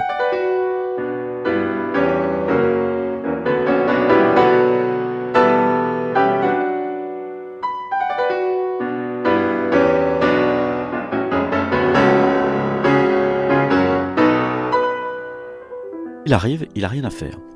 Donc Georges Sand, la première année, puis ensuite Frédéric Chopin et son ami Camille Pleyel, les fameux pianos Pleyel, prévoient qu'à chaque fois que Chopin arrive, et c'est pas un été, hein, c'est plusieurs mois, c'est de mai à novembre pour les périodes les plus longues, on fait venir un grand piano à queue, qu'on monte dans la chambre de Frédéric Chopin, et un petit pianino qui sera dans le salon en bas, euh, sur lequel on pourra jouer, éventuellement on pourra tirer dans le jardin, les instruments sont assez légers hein, physiquement. Il y a tout ce qu'il faut pour jouer de la musique en permanence. Comme à Paris, il a pas cinq minutes pour lui, il amène toutes ses esquisses qui parfois tiennent sur un petit bout de papier de rien du tout, et il va travailler sans relâche. Là encore, euh, relisez les très belles pages de Georges Sand sur le travail de Frédéric Chopin qui vient parfois au cauchemar. Et à Orange, je vous le disais, cette espèce de marmite est en train de se faire aussi bien dans le de Chopin que dans celle de Georges Sand, surtout Chopin, là en ce qui nous concerne, paf, tout ce qui va éclater ensuite à Paris. Ces plus belles œuvres, ces plus grandes pages euh, sont nées à Nohant, dans cette chambre au premier étage, devant le jardin où poussent, ils sont encore tout petits, les cèdres qui, symbolisent euh, les, enfants de Georges Sand. Elles sont essayées dans le salon. Elles sont euh, commentées. Ils remontent, ils travaillent. Et de même, Georges Sand, dans le salon, euh, travaille, lit des commentaires politiques. On fait des lectures d'articles de journaux. lorsque les amis littéraires sont là, on essaye les meilleures pages d'un roman en cours. quand Delacroix vient, il parle indéfiniment de peinture, d'effets, de couleurs avec Frédéric Chopin, qui parle de la même chose, mais l'un en, musique, l'autre en peinture. Chopin n'aimait pas beaucoup la peinture de Delacroix, mais aimait beaucoup l'approche intellectuelle de Delacroix concernant la peinture et la couleur, alors que Delacroix était beaucoup plus euh, à cœur ouvert, adorateur de, de la musique de Frédéric Chopin. Mais c'est pas très important. Ce qui est important, c'est la conversation. Il va y avoir dans ces conversations quelque chose qui touche complètement au dialogue plus ou moins implicite. Je ne sais pas dans quelle mesure ils ont discuté ouvertement de leur désaccord ou de leur malentendu sur la question de la musique et cette question euh, importante pour cent de désharmonie imitative que Chopin conteste. Mais à l'évidence, euh, leur conversation avec Delacroix va dénouer quelque chose euh, de ce malentendu, puisque Delacroix va développer devant eux notamment sa théorie sur la couleur du, du reflet de reflet, sa théorie des nuances, Delacroix cherche euh, dans euh, son expression picturale à travers euh, la couleur, bien au-delà de la question de la représentation, hein, de représenter de la figuration, de représenter dans, dans quelque chose qui préfigure vraiment l'art moderne, il va chercher dans la couleur des nuances infini, des nuances euh, qui expriment quelque chose qui ne peut pas être rendu par du langage. Et au bout du compte, c'est ce que cherche aussi Chopin dans sa musique. Et c'est ce que finalement Sand va tout de même comprendre. à quel point elle va le comprendre Sa littérature est extraordinairement figurative, elle-même représentative. Bon. Euh, en tout cas, lors de ces conversations entre à trois, entre Delacroix, Sand et Chopin, se dit quelque chose de cette ambition de nommer l'innommable à travers la musique et la peinture, je dirais, nommer des sentiments qui n'ont jamais encore été exprimés nulle part. Maurice casse les vitres au dessert, il veut que Delacroix lui explique le mystère des reflets. Et Chopin écoute les yeux arrondis par la surprise. Le maître établit une comparaison entre les tons de la peinture et les sons de la musique.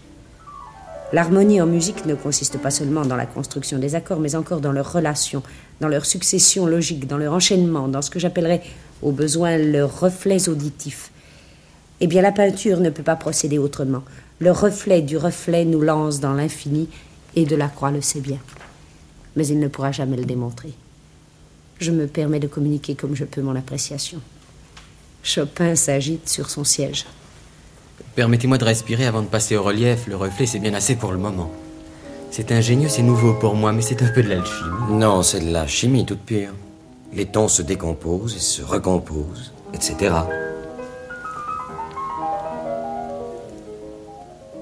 Chopin ne l'écoute plus. Il est au piano et il ne s'aperçoit pas qu'on l'écoute. Il improvise comme au hasard. Il s'arrête. Eh bien, eh bien, ce n'est pas fini. Ce n'est pas commencé, rien ne me vient. Rien que des reflets, des ombres, des reliefs qui ne veulent pas se fixer. Je cherche la couleur, je ne trouve même pas le dessin. Vous ne trouverez pas l'un sans l'autre. Et vous allez les trouver tous les deux. Mais si je ne trouve que le clair de lune, vous aurez le reflet d'un reflet. L'idée plaît au divin artiste.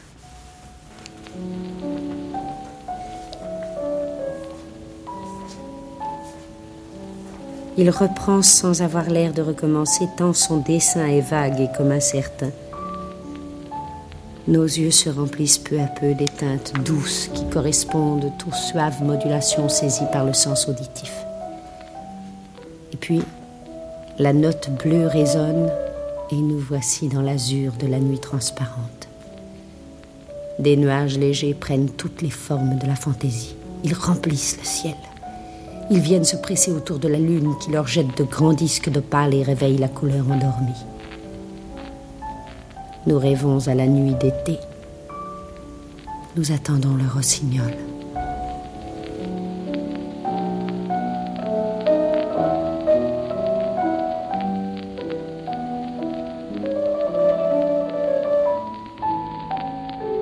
Donc là, elle essaye de faire un pas de côté par rapport à cette théorie des harmonies imitatives. Il s'agit plus de dire que la musique fait entendre l'harmonie de la nature, l'harmonie divine euh, de la nature, mais qu'elle dit quelque chose d'une impression indicible, qu'elle est obligée en quelque sorte de rendre par de pauvres métaphores un peu ridicules, euh, mais malgré tout elle essaye d'être au, je dirais, au niveau de cette exigence esthétique euh, de Delacroix euh, et de Chopin, et je trouve ça très beau.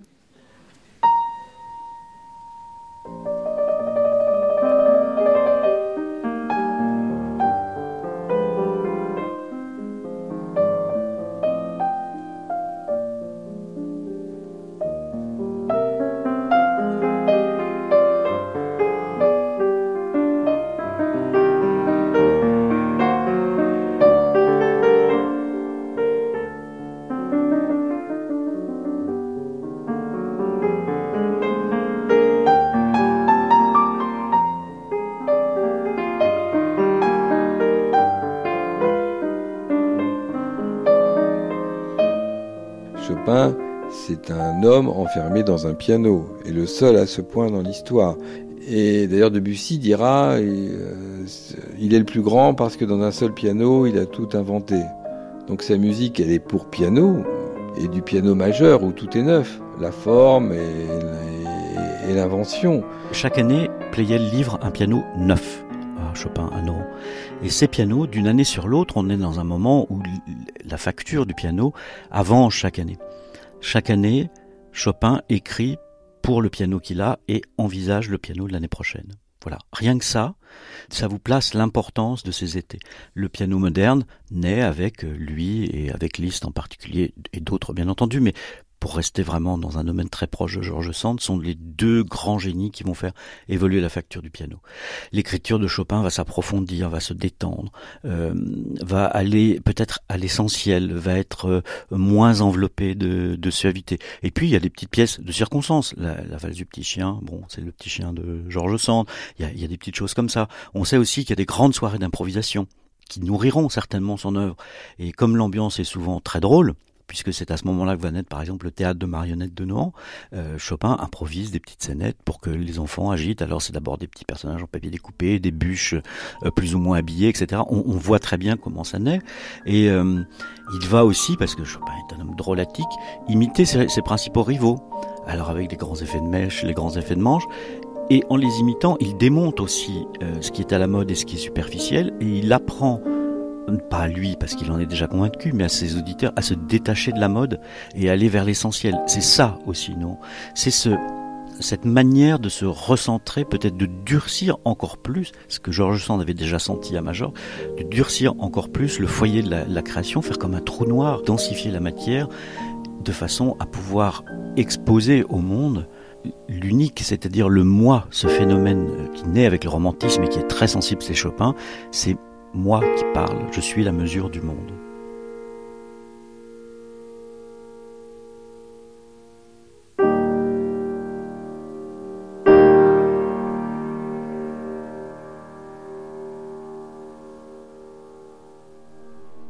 Les épouseux du Berry, chansonnettes chantées par Charlus ses pâtés frères.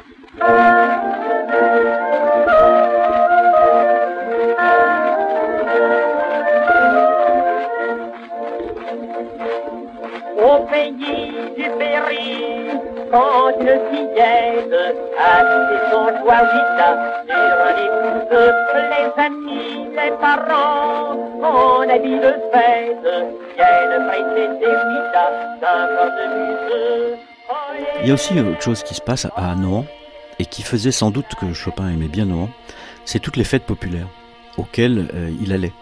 Alors euh, des années, il, est, il, y est allé avec Pauline Viardot en particulier, et euh, Georges Sand et Pauline Viardot étaient musiciennes, bien entendu, vous le savez, ils notaient euh, les, les, les, accords entendus, les petites mélodies, les chansons euh, recueillies dans les chants, exactement comme Chopin le faisait quand il était jeune et qu'il allait chercher les chansons populaires de Mazovie.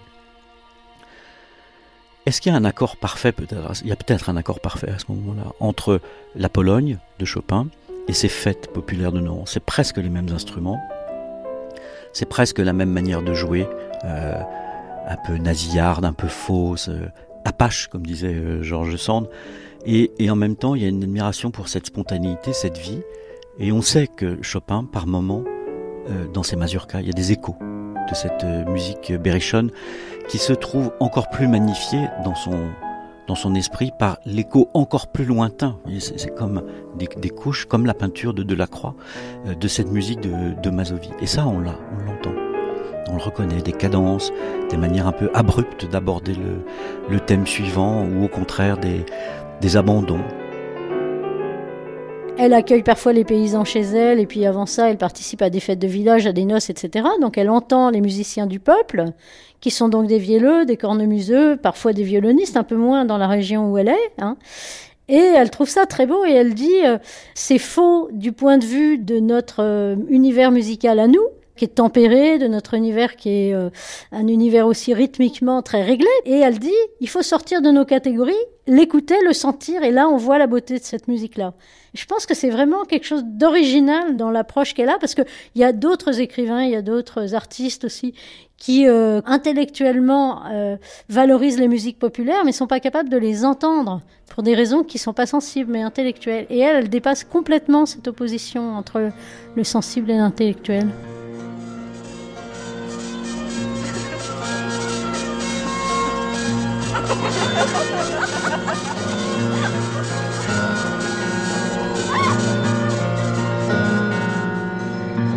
Elle s'intéresse aux musiques populaires du cru, à une échelle régionale donc, hein, euh, et elle connaît et elle fréquente des musiciens qui eux sont des exilés et qui donc euh, sont aussi amateurs de la musique de leur pays d'origine, euh, la Hongrie, la Pologne, hein, et utilisent des mélodies des musiques populaires de ces pays pour écrire et pour nourrir leur propre composition. Par exemple, Chopin, euh, Chopin donc euh, il utilise certaines mélodies euh, de sa Pologne natale et dans ses œuvres pianistiques, elle fait à petite, enfin à grande échelle plutôt, ce que d'autres font à petite échelle. Hein. C'est intéressant aussi parce que ces exilés qui écrivent à partir de mélodies populaires d'Europe centrale, ce sont pas non plus des collecteurs, ce sont aussi des gens qui utilisent cette musique pour ressourcer la grande musique, donc avec cette idée d'une musique naturelle qui viendrait euh, empêcher un certain épuisement de l'art.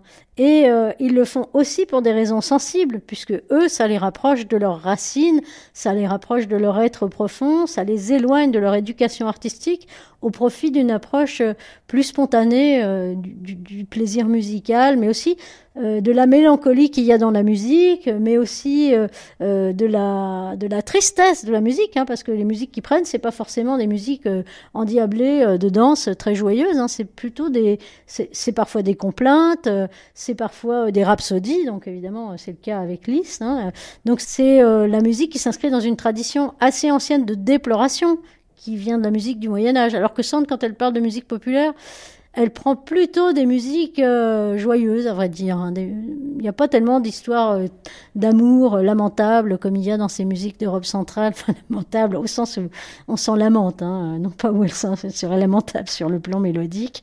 Donc, c'est aussi des traditions musicales qui renvoient à des corpus et à des sentiments différents. Et, on voit bien qu'elle, finalement, c'est une personnalité quand même euh, euh, qui est du côté euh, de l'optimisme, de l'ouverture, de la construction, alors que c'est pas forcément le cas de ses interlocuteurs musicaux qui parfois sont à la fois plus narcissiques et, et plus pessimistes.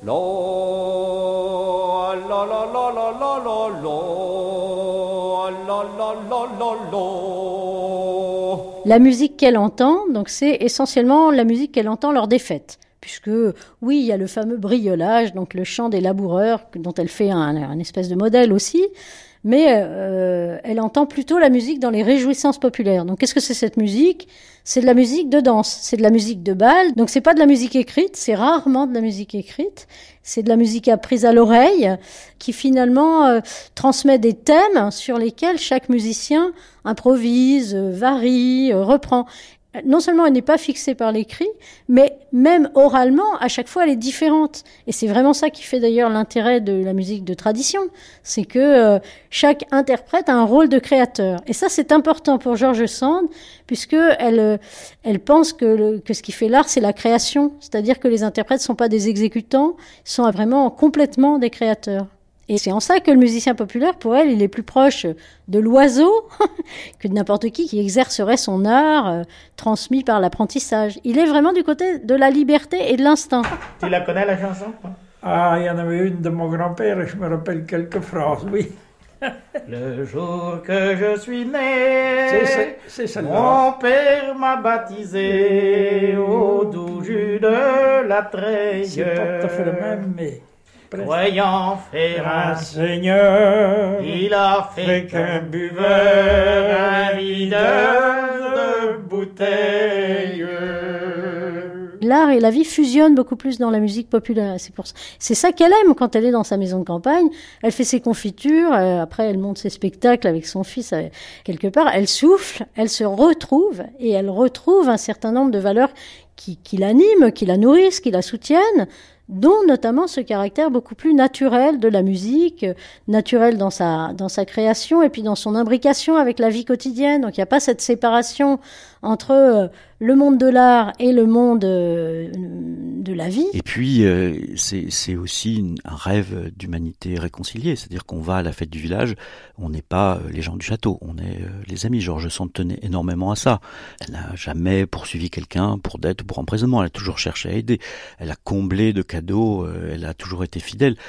Et Frédéric Chopin l'a suivi. On sait qu'il a acheté des présents pour les mariages des personnes du village auxquelles la famille était particulièrement attachée, etc. Donc il y a un côté utopie aussi euh, dans Nohant, l'utopie soutenue par le Roux en particulier, qui là trouve une, sorte de réalisation euh,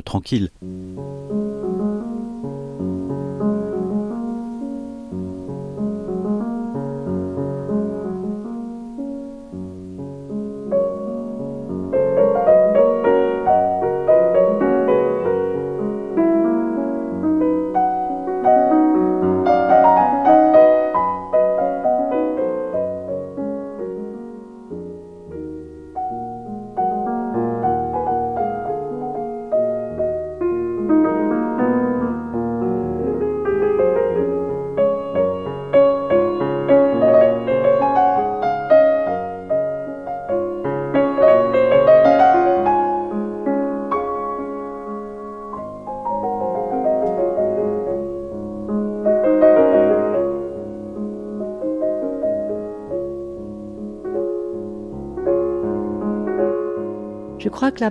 que la Carole fait entendre, donne à entendre ce qu'ils ont cherché. Euh, j'en ai un peu des frissons en le disant, mais euh, fait entendre dans une réussite éclatante l'idéal qu'ont poursuivi à travers leurs relations et cette euh, vie quotidienne révolutionnaire à Nohant, sans des Chopin, ensemble dans leur amour, euh, et dans leur création double, dans, leur création parallèle pendant toutes ces années, au travers de tant de difficultés, de tant de douleurs, de souffrances, d'angoisse, et en même temps de moments d'extase, de bonheur, de création surtout, réellement absolu et de bonheur euh, réellement vécu.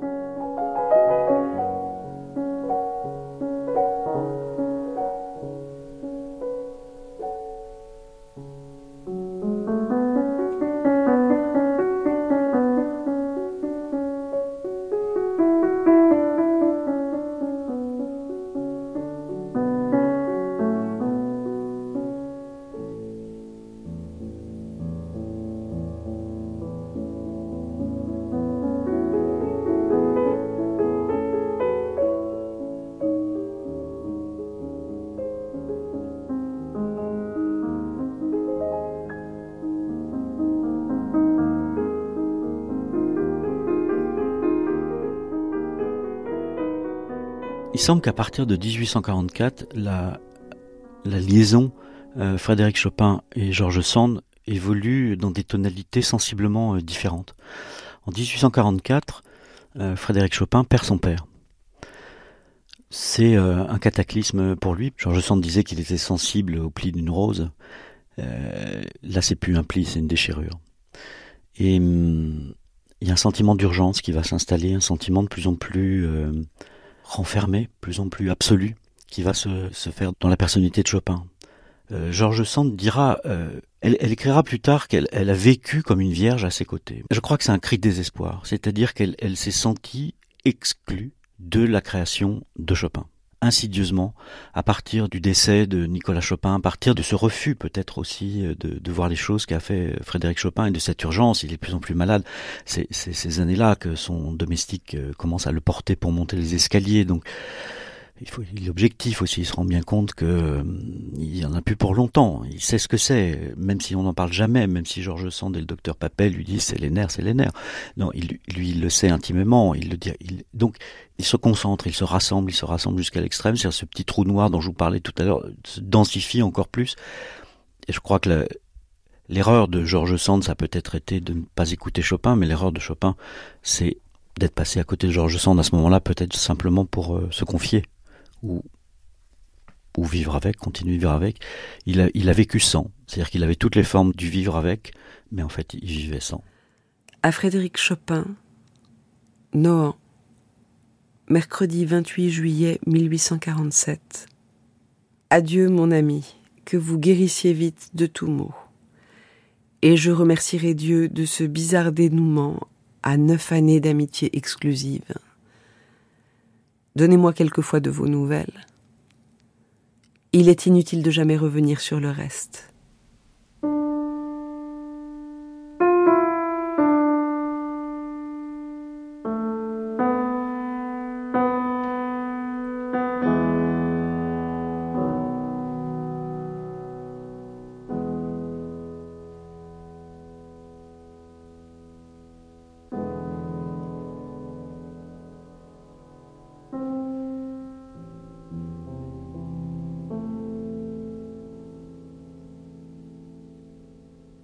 Rupture avec Georges Sand et la 46, 47, euh, et le, départ de Nohant pour Chopin, ça équivaut quand même à la perte de la langue musicale, donc la perte de son monde.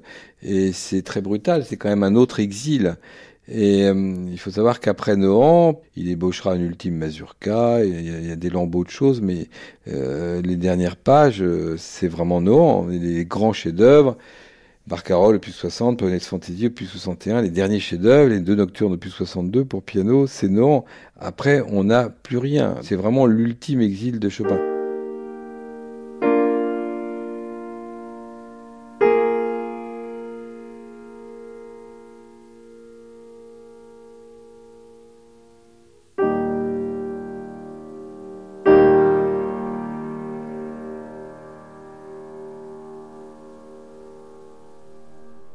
Je crois que notre amour ne peut durer que dans les conditions où il est né. C'est-à-dire que de temps en temps, quand un bon vent nous ramènera l'un vers l'autre, nous irons encore faire une course dans les étoiles, et puis nous nous quitterons pour marcher à terre. Car nous sommes les enfants de la terre. Et Dieu n'a pas permis que nous y accomplissions notre pèlerinage côte à côte. C'est dans le ciel que nous devons nous rencontrer et les instants rapides que nous y passerons seront si beaux qu'ils vaudront toute une vie passée ici-bas. I lost myself on a cool, damp night.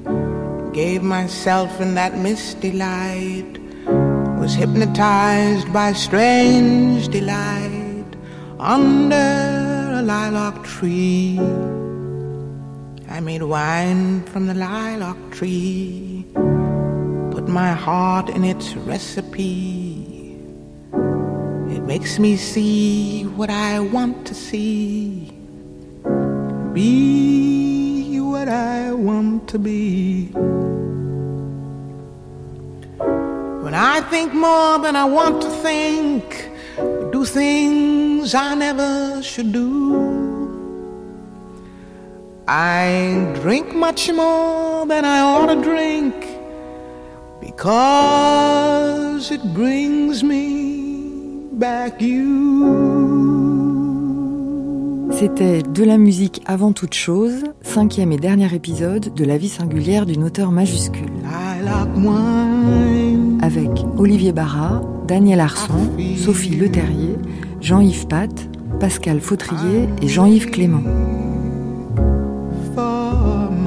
Lecture Olivier Martineau et pour les textes de Georges Sand, Sarah Chaumette et Archivina avec Juliette Gréco et Madeleine Robinson. Archivina, Catherine Louboutin et Amélie Briand-Lejeune. Documentation Anne-Lise Signoret, Antoine Villose et Mathieu Roger Lacan. Merci à Claire Le Guillou et au Musée de la vie romantique. Mixage Manuel Couturier, une émission de Delphine Saltel et Anne Pérez. Informations, références et bibliographies sur franceculture.fr.